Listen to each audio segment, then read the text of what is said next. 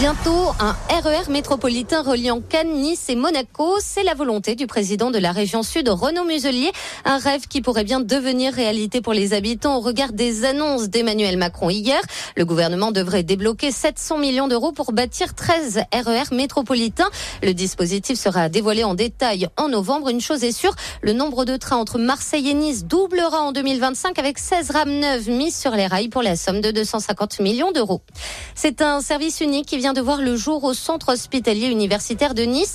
Il s'agit d'apporter des soins dentaires aux personnes vulnérables, celles en situation de handicap moteur ou mental, atteintes d'Alzheimer ou d'autisme. Ces personnes souvent privées de soins en raison de leur état de santé. L'unité fonctionnelle de soins spécifiques accueille ces personnes au nouveau pôle odontologie situé au vingt-huit boulevard de Riquier à Nice.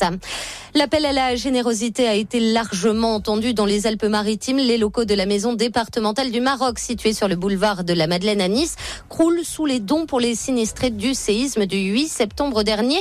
Les affaires en surnombre seront mises de côté et distribuées à des associations locales. En attendant, la mobilisation continue uniquement pour des dons financiers afin de participer à la construction des zones sinistrées marocaines. Il rejoint le label des plus beaux villages de France. Orge, situé au cœur de la vallée de la Rois, abrite un patrimoine religieux exceptionnel à l'image de l'église Saint-Sauveur ou de l'ancien couvent franciscain. Des monuments qui ont permis à la commune d'obtenir cette distinction dans le département. Trois autres villages sont déjà labellisés, Coaraz, Gourdon et Saint-Agnès. Et puis la Prom s'apprête à recevoir un nouvel événement, l'Ultra Trail Nice-Côte d'Azur débute vendredi et s'étalera durant tout le week-end.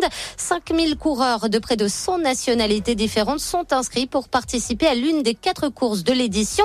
La première partira d'Oron vendredi midi pour une distance de cent soixante-cinq kilomètres. Toutes les courses arriveront sur la Prom. Les inscriptions sont d'ailleurs toujours ouvertes. Bonne journée à l'écoute d'émotion.